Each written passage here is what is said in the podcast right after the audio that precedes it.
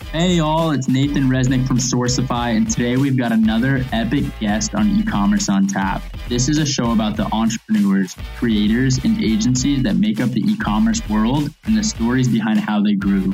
Crack your brew because here comes another amazing episode. Hey, what's up? How's it going? Welcome to another episode of e-commerce on tap brought to you by Sourcify. Today we have Tyler Sullivan with BombTech Golf. This is one of the fastest growing golf brands in the world. Their clubs have been featured in Entrepreneur all across the media. Super excited to have you in today. Tyler, how's it going? Another day living the dream, man. Selling a couple golf clubs. I cannot complain. Amazing, amazing. So before we dive into BombTech Golf, I really want to learn more about you. You know, tell me more about your background and how you first even heard about e-commerce. Well, I don't know how long this podcast is, but I'll give the cliff notes. So I'm kind of a dinosaur now compared to a lot of these young kids jumping into e-commerce. I started in 2011, and I was a slow learner for sure. Um, but I was doing sales for I was selling medical devices, pharmaceutical sales, and it was my pharmaceutical sales job where I was just bored out of my mind. You know, I could sell anything, but I was just, I was like, dude, I got to do something else with my life. So I started my first website, um, and it did not do well. It was on, this was like, this is before Facebook had videos, before Facebook had Facebook Live. I mean, really dating myself. Um, even before the selfie existed, you know, I mean, um, and I, I just was like, you know, I got to sell something. I got to do something other than relying on someone else's, uh, you know, a job or a paycheck. So I started a website, and I was actually doing custom golf drivers where I'd wholesale different components, and I would build them. And um, I got into that because I was obsessed with long drive for golf. Mm-hmm. It's like the home run derby of golf. I was like the worst, worst competitor, but I loved it. So I would go to these different competitions, and I had all these custom drivers made for me, and I end up breaking all of them, 15 drivers. It cost me like a couple grand. I was like, dude, what is going on with this? So I was like, all right, I got to figure out how to build my own because I had a local club builder building them. So I started breaking them, and then I just started building them out of my garage, just assembling them. And then my buddy was like, dude, can you make me one of those crazy custom drivers? I was like, yeah, dude, no problem. Wow. And I was like, well, I'll start selling these things. so that's when I started wholesaling, building custom drivers, and I'll never forget it. I had the world's worst website, had like 200 likes on Facebook, and I was actually on my boat. It's not like a yacht or anything; it's like a dinghy. Um, and I'm with my my girlfriend at the time. I think this was before we got married, and I was like, I was looking at my phone, and a sale popped in while I was on my boat. I was like, it, it just blew my mind that I just made money, sold something, and wasn't doing anything. I was on my boat. Mm-hmm. So that was kind of like aha moment where I was like, you know what? I can do this. I'm gonna somehow figure out how to do it. So from there, you know, I struggled and was like, dude, I, I you know, I started building these pubs, started to get some sales, and then you know, all the wholesalers I was dealing with, different brands, like they'd sell out of something. I was like, dude, I need to make my own product. Right. So I was talking to a buddy of mine that I went to college with at the University of Vermont, which is like 10 minutes from my house, where I was potentially one of the worst students, but I did graduate in five years. Wow. So, so I graduated. Um, you know, I'm just talking to my buddy. I'm like, dude, I'm doing these golf drives. I sold like a couple of them, but I want to make my own design. And we were just joking. He's like, dude, call up the University of Vermont, see if they'll engineer something. And I was like, bro, there's no way they're gonna help me. You know, like I barely graduated. like I'm, you know, there's no. And I'm being lied about this, but so I called them up. And like, yeah, we've got a capstone project. We work with. Uh, you can work with a group of students every year. You got to apply. So I applied, and I got chosen because they thought I was cool. And uh, so I worked with four students in 2012, I think, and for a year, for a semester, two semesters and they designed our first ever bomb tech driver, the dual cavity grenade. And they designed it. I got an introduction that I paid pretty well for to a manufacturer overseas, and I, I brought to market, man. And then I just learned all, all the whole marketing piece, which really back then was early Facebook because it had full reach and was able to scale it up pretty aggressively. You know, since then we've sold, I think, it's like almost 200,000 golf clubs or something like that. Wow, um, so it's incredible. been it's crazy, dude. It's pretty wild. Very, very I mean, lucky, but I've that's awesome how you did the product development right there at the local university. I mean, a lot of people think they got to hire, you know, all these industrial engineers or designers, and you know, for you, you were really creating a genuinely new product where a lot of companies start just by private labeling or you know putting their brand or logo on an existing product. You actually went through that product development process right off the bat. I'm kind of curious, you know, what was the timeline for you to get your initial prototypes from your factory. So you've got, you know, let's say a sample from the team members that you were working with at the university. You send over the designs and maybe that sample as well. You know, what was that timeline to get your uh, first sample, your production sample complete? It's pretty long. So, so let me let me preface this. When I was doing this private labeling and doing all this stuff that's now like, you know, our uh, popular terms, that that stuff really didn't exist. Like mm-hmm. that, people weren't doing that at any scale. So like that stuff wasn't even on on the table as like even an option. Um, so what we did is students made you know CAD drawings, um, a couple different ones. We actually made different uh, you, where they made out of plastic molds, and so we sent those to our manufacturer, and they had a million questions, and we had to really really work with the manufacturer and the students to figure out what it was going to be like. And I, definitely took some serious risks early on. So the tooling time, God, I, I'm trying to remember. I think it was about three months to get the tooling done. So you get the tooling done. So we sent them designs, we sent them a plastic prototype. The original tooling was done, and then after the tooling, we had samples. So that's another like 60 days, right? Right. So what I did, I I kind of went went ballsy because that was kind of my style. Mm-hmm. Um, so instead of making like two samples, five samples, like yeah, let's make a hundred samples. Right. Because I wanted I wanted to sell something. I was like, all right, if we're gonna make something, I'm confident the kids did a design that was worth bringing to market. Right. I don't have a ton of money, but I've got enough to make, let's say, a hundred.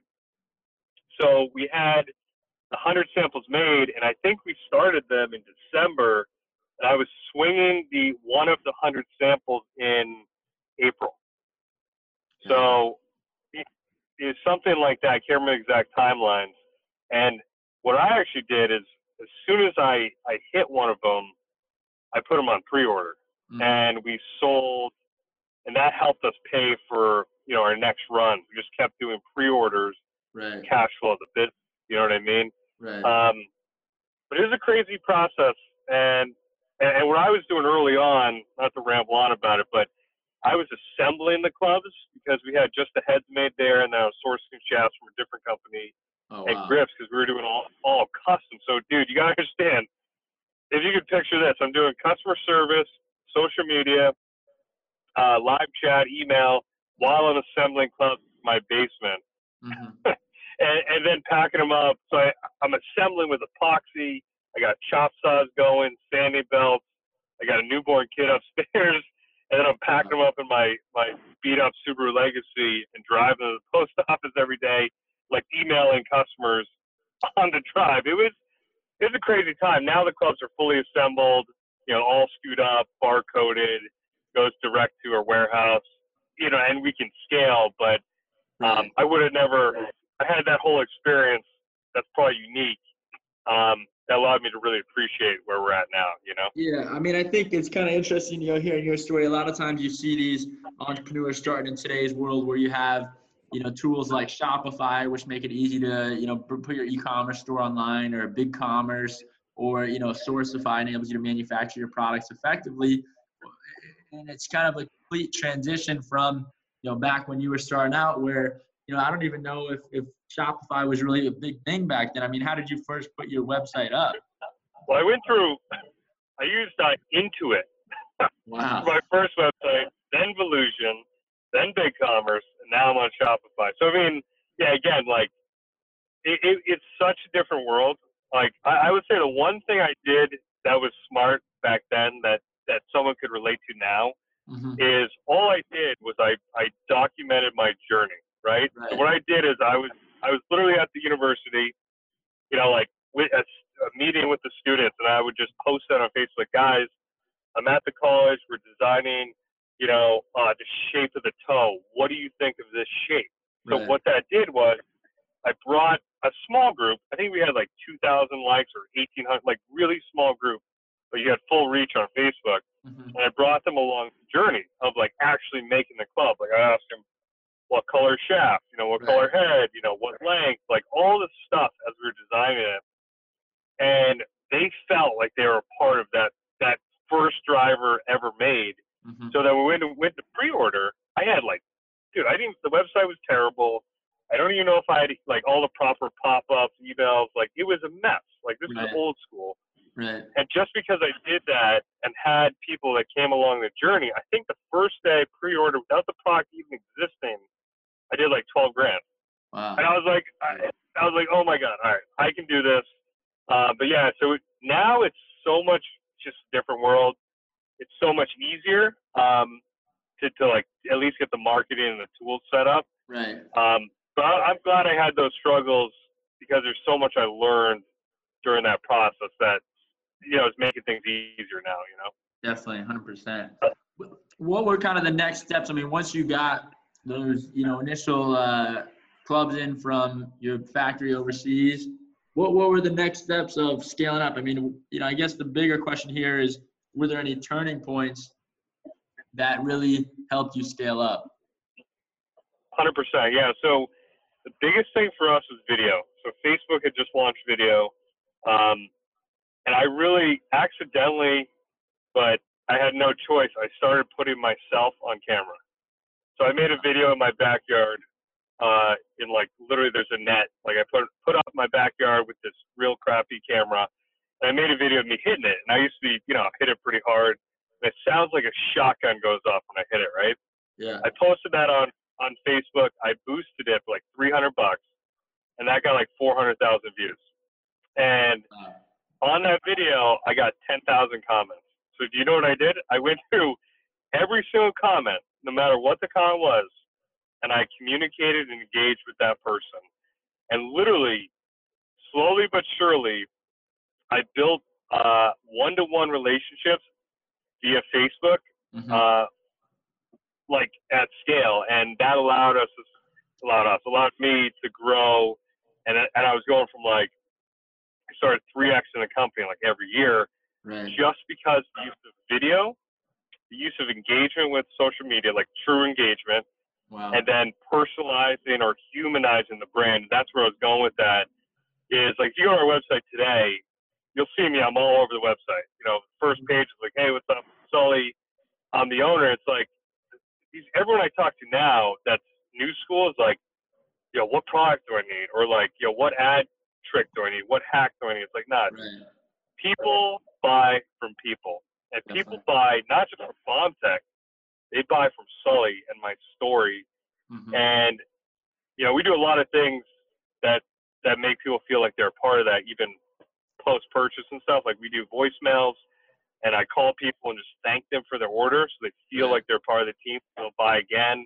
It's a lot different than a lot of what I'm seeing out there with like it's all about the product, it's all about the ad. And it's like, yeah, that stuff is going to help get there, but it's like offer.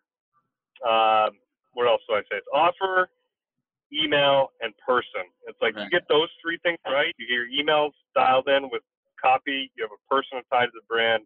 You got the right offer. Then you can use tools like Facebook ads um, and other ways to get traffic to actually convert. So I know it's a long tangent, but that that's kind of how we scale. It's just video and engagement and uh, the right offer. Wow, that's incredible. I mean, I love that people buy from people, even even online. You know, I think that's really missed out a lot of times where people think, you know, they, they just leave that equation out of their you know sales funnel. They just don't think that you know people are gonna be buying from people. I, I don't know. That's a that's a great way to put it. It's to the point, and I love it. So you know, next steps, you scale up. You know, now you're doing let's say you know mid six figures or so. How do you break that? You know, next threshold of hitting a few million in sales? I mean, do you diversify across channels? Do you start selling, you know, across retail, uh, your own website and Amazon? You know, what kind of are those next steps that get you to expand? And you know, walk me through kind of your omni-channel sales dynamic because I know you know you're selling on Amazon, you're selling in some retailers, and you've got your own shop online. You know, you've got three main omni-channel sales setups and channels. How do you manage all of that? Yeah, so I, I think the scaling question is really interesting and something I pride myself on, and it took me years to figure this out. But like the the biggest thing you need to do to scale is delegate, right? So like when I first started hitting, I think I did 1.2 million by myself because wow. I was I was that I was that guy. I was insane, and that was when I was still like shipping the clubs myself. Like it was it was stupid, but I should have delegated it earlier. Um, but I just you know I was too stubborn to do that. So when I was able to scale to like what I consider real volume is I delegated customer service, right? I know it sounds really simple, but this allows everything else to actually fall in place. And I was always under the impression I've been in sales my whole life. No one's going to be able to sell better than I can. There's no way I'm letting someone else answer the phone other than me. And it's like if they can do even 80% as well as you are, that frees you up to do bigger lever activities that move the needle in a bigger way. Mm-hmm. So scaling up, first thing I did, hire customer service to answer emails and phone, and if you do live chat, do live chat. The second yeah. thing was delegating fulfillment. This was this was my biggest and still we got to figure it out now, but probably the hardest challenge for me to learn was all right, we were doing all custom drivers because that's what I thought the customer wanted, right? Mm-hmm. And when I first hired a customer service guy, he's like, dude, everyone's asking me what shaft length and what flex and what grip. And I'm like, and they kept doing it. And then customer service guy, first hire Chris, was like, dude, this, like, everyone's asking me this. And they kept telling me this. And I'm like, dude, whatever, keep, just deal with it. And then I was like, wait, why are we doing this? If everyone is confused, I'm not right. My opinion doesn't matter at all. Right. Uh, so I said, all right, let's not go custom. And I did that so we could then do fulfillment. So now we were able to outsource fulfillment, and that freed us up uh, to spend all of our time on marketing, outreach, social media, the things that generate money. I think this is the biggest thing is, you know, early, you know, sub seven figure e-commerce stores, they always focus on the wrong stuff, myself included. So fulfillment's number two. And then the third thing I delegated was things that I was not the best at. And one of those was ads. So Facebook right. ads, Google. I just there's people out there that are better at that than you are, right? So right. can you find that's hard as far as finding a partner that's actually uh, elite or or worthy of earning your money to spend it, right? Mm-hmm. But when I delegated those three things, I had total freedom to focus on the stuff that actually mattered and moved the needle in a big way. Mm-hmm. And that was channels, you know, uh, who we talked about influencer marketing, offer, emails, product launches, like like just my like shifts in the company. So when I had was able to do that, then we could spend more in ads, we could scale quicker, launch quicker, right? You know, and then really just have this feedback loop of like, all right, now we have a system so we can bring product into it. How do we figure out what people actually want? Right. Then what we would do, we would we would do a mock-up of a product right? We wouldn't even launch it. And then we'd, we'd put a sign up form there and we'd run traffic to it. And if people signed up at a, at a good enough percent, we'd launch it. But then I had a launch formula, so I wouldn't launch product that wouldn't sell. That's so, smart. So, so but that, all that stuff would have never happened if I was in the business. You know, if right. I was still doing the ads, shipping the product, dealing with customer, customer service, sending the emails, like all this stuff that really either you can hire or hire an expert. You know, hire in-house or an expert. So right now, you know, last year I think we did 6.3 million. I, I was nice. hoping to do more, uh, but I did that with three employees.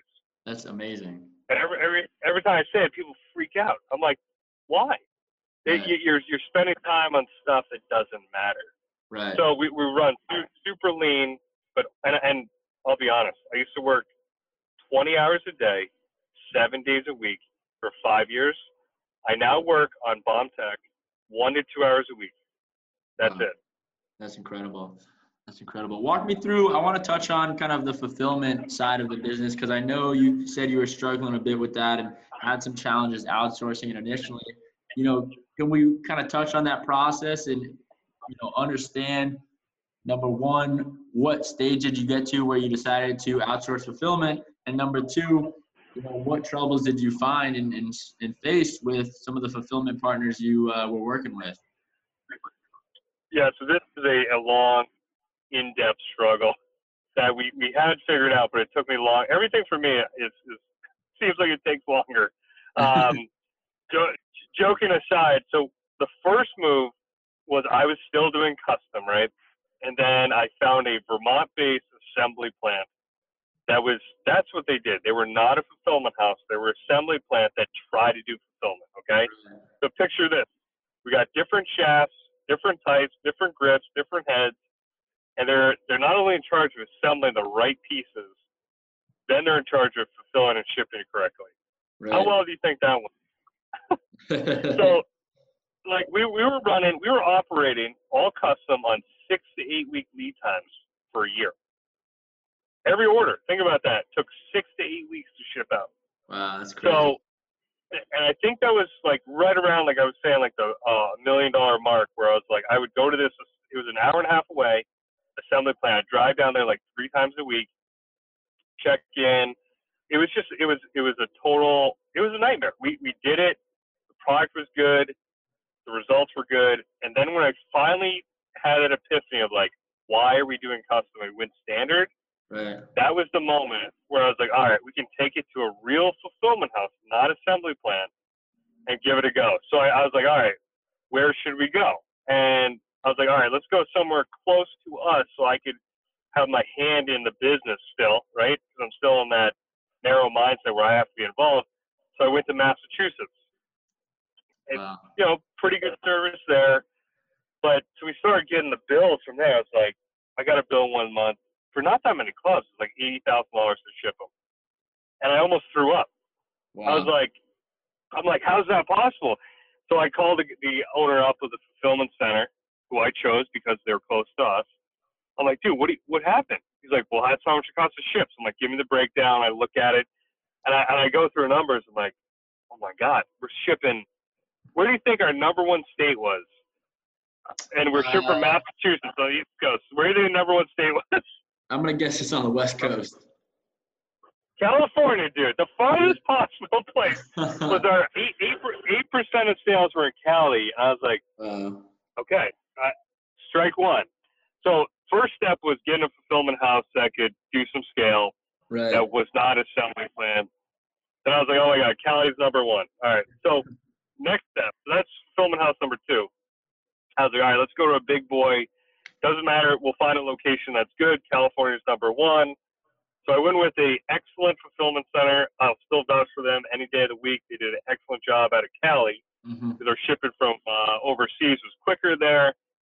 We were with them for about a year and a half, and they did a great job. Uh, you know, 99.9% accuracy, like no issues with customers. It was it was excellent. So we're doing now container loads, so they're unlo- unloading you know, 40 foot containers, couple of them at a time, doing some real volume. And then this this January, and we had some serious inventory. I look at the bill, and our storage fees were like astronomical because of California. Oh, so we ran the numbers again, ran the numbers again. I'm like, all right, we need to find a place. So now we've moved for fourth time to Wisconsin. This is our last move. I quit. Um, so Wisconsin, we actually found after all this effort, uh, shipping location, quickest shipping times based on all our averages, and it did take. I, I say this stuff later, but it did take that much data to really figure out. All right, based throughout the whole year, where is our optimal point right. that can give us the best shipping rates? Because Cali wasn't bad, but it wasn't perfect. Right. So now we're in Wisconsin, where shipping rates are better. Uh, you know, we use FedEx Smart Post because they've got such good rates there. Shipping rates are quicker, or shipping times are quicker and then uh, our cost overall, we don't have any real high zones, is better. And now fulfillment's an afterthought. Like fulfillment before was me was the first thought. How do I ship this product out? Now it's like I only want to hear about fulfillment. I, if we actually hear from fulfillment, it's usually an issue. Something right. happened or whatever. So it's now it's it's set up as a system. They can scale up. We have a huge day, and we bang an email out that kills it. We sell thousand right. orders or whatever. They just scale up, and we don't have to yeah. think about it. Yeah, I mean, I wanna, hands off deck. I want to make a note because I think what's super cool that I see listening to you is that you know your data, you know your numbers. You know, you knew that eight percent of your customers are in California. So you took that data and made the most of it and made a transition to you know benefit your business. And I think a lot of times companies overlook the data and uh, overlook the numbers, which is really what business comes down to. And so kind of you know transitioning here, I know one of the you know main growth strategies that you have is around email and I know you run a really cool email marketing agency as well that helps a lot of e-commerce entrepreneurs uh, handle and manage their email. So, you know, listeners, if you guys are looking for help with your emails and, and converting customers uh, via email, definitely hit Tyler up. I'll put the link in the comments below uh, in the episode. But, you know, I just want to touch on your email strategies briefly and what kind of advice you have and what you've seen uh, successfully, you know, implemented to convert customers through email at a higher percentage? Yeah, so this the last couple of years have been really interesting because everyone focuses on ads and what I call shiny ball syndrome. Where and I used to get this is why I say to go full circle with it. It's like I used to work all the time, but it was on stuff like I'm tweaking button color, I'm tweaking page layout, I'm tweaking uh, you know, this ad, this whatever, and it's like, whoa, whoa, what are the big levers? Offer, email, person, right? And this last year or year and a half, Facebook ads, which was a large driver of traffic, traffic mm-hmm. sources will change, is expensive, and it's getting more expensive, right? Mm-hmm. So we we had to take a look internally and said, all right, guys, Facebook, we're huge on Facebook. We've got three Facebook groups, you know, that combine like 30,000 people uh, huge community on there, 110,000 people on Facebook page, yada yada yada. But really, it's like, what is our biggest asset? And it's like this is so in my face, but it took me so long and our ad costs to go up to really realize this. But what's our asset? Like, right. the end of the day, BombTech Golf is only as good as our the only thing we truly control. Because you don't control your Facebook page. Mm-hmm. You, you, you can control ads, but costs are going up. The only true asset you have is your email list and your customer list, and that's it. So when ads started to go up, I said, dude, we uh, we got to figure this out because Facebook right. ads are going up, and I hear this all the time, like, oh, ads are going up, we're screwed. And it's like, all right, let's take a step back and look at, and this is why I say with big lever stuff, stop worrying about the stuff that doesn't move the needle, and let's see what actually moved the needle this month. Okay, we sent an email on Monday, and our sales Monday, Tuesday, Wednesday were were insane, and then this our our ad guy would be like every it's funny he'd be like dude our return on ad spend's 100x mm-hmm. and he'd call me up freaking i'm like dude it's because we send email right right so email e- email allows us to do a couple things allows us our cost of acquisition to be lower mm-hmm. uh, it allows us to spend more on ads so right. we can still survive in a world where ad costs are going up too right so so and like really the third thing I was saying is like person, right? So all the emails we write, it comes down to not only copy, subject line, all the things that you know we do as experts for other companies now, which happened kind of accidentally, kind of cool, but it's from an individual, right? Because we're we're buying from people.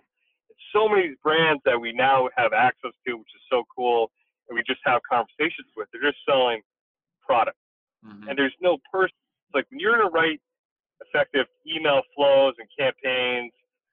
Yeah, it, it's people buying from people. So write the copy like that. It has such a crazy impact.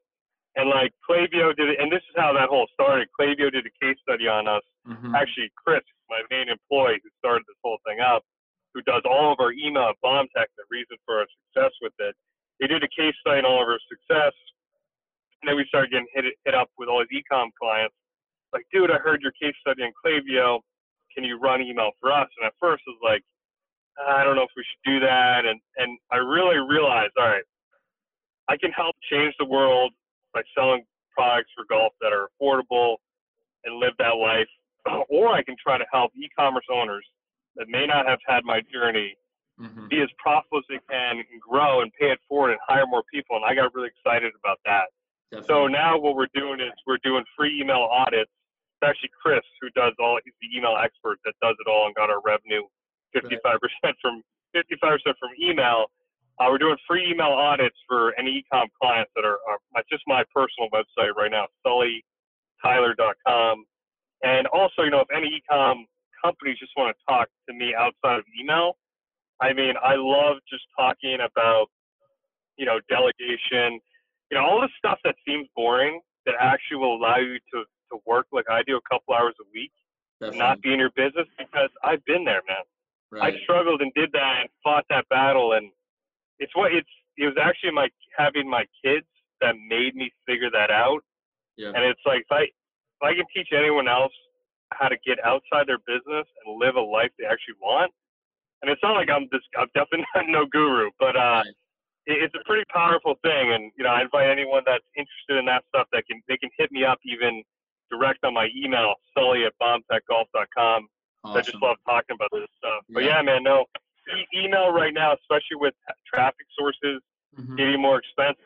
Now we're trying Snapchat as different things, and yeah. having the email automation and flow set up, which will allow your traffic to work better. And that's what a lot of people miss too. They're like, yeah. "Oh man, my ad, my ad didn't convert. My retargeting didn't work. Convert. Well, okay, but you got you got ten flows set up, mm-hmm. and you got these campaigns that are killing it that are going to allow you to spend more than someone else and get a right. customer because right. you know you're going to get them on email two, three, four, twenty, nine hundred, whatever.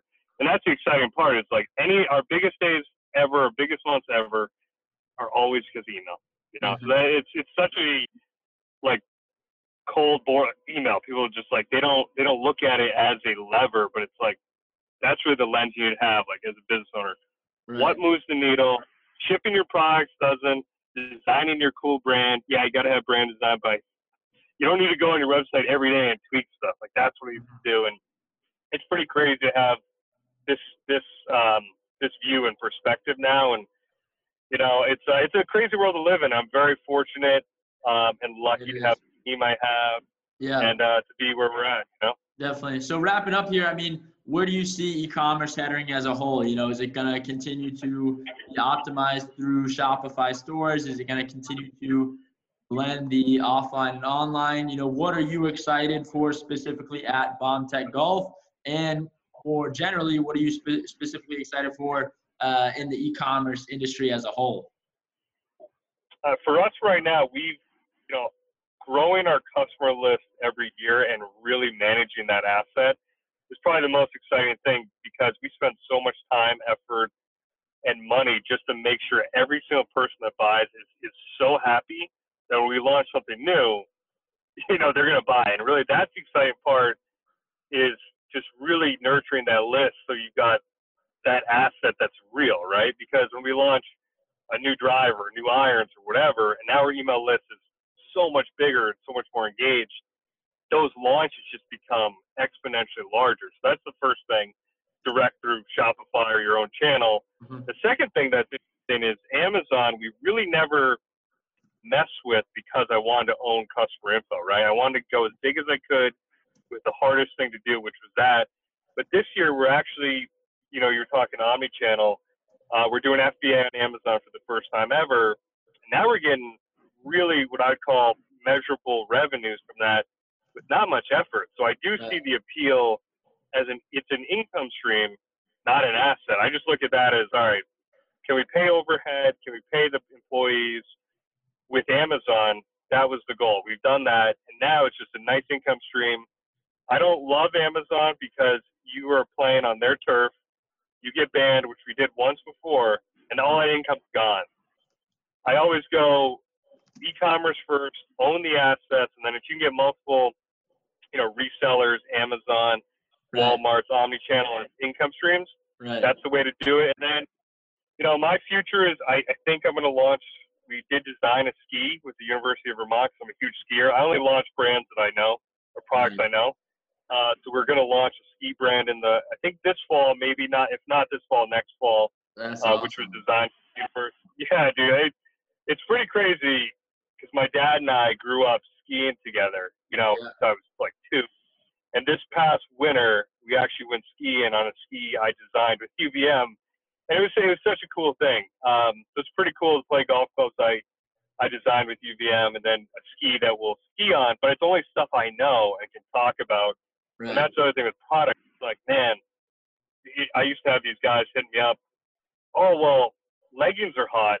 Uh, I'm gonna sell leggings. Like, you're a dude. What do you know about leggings, man? Like, right. so it's just like, do what you love. The money will come. And uh, yeah, I'm just excited. You know, anyone wants to hit us up on consulting, we can help other brands grow and you know have success like we did. I mean, man, uh, we're we're gonna do the best we can to help you out, and uh, super excited about a whole different business model with this consultant. But no, it's uh, it's an exciting time no matter what you're doing, as long as you uh, put a person to it, enjoy what you do, and you care about your customer. Yeah, 100%. Well, Sully, thank you so much for coming on e-commerce on tap, brought to you by Sourcify. If people want to get in touch or check out BombTech Golf, how should they reach you? Uh, you can email me straight up at sully at bombtechgolf.com. To your e-commerce client, sullytyler.com, or just email me. And our main website is bombtechgolf.com. If you can't get me there, I, I, I quit. awesome. Sounds good. Well, Sully, thank you again. Everyone, thank you so much for tuning in to e-commerce on tap, brought to you by Sourcify. Super excited to have Sully in here and keep an eye out for our next episode. Thank you. And there you have it. Thanks again for tuning in to e-commerce on tap. If you could like, subscribe, tell a friend, really spread the word about the information we're getting out there, that would be much appreciated. Also, if you have any manufacturing questions or need help with your manufacturing, feel free to reach out to Sourcify, We're the fastest growing manufacturing platform, helping hundreds of companies produce products around the world. Thanks again and have a great one.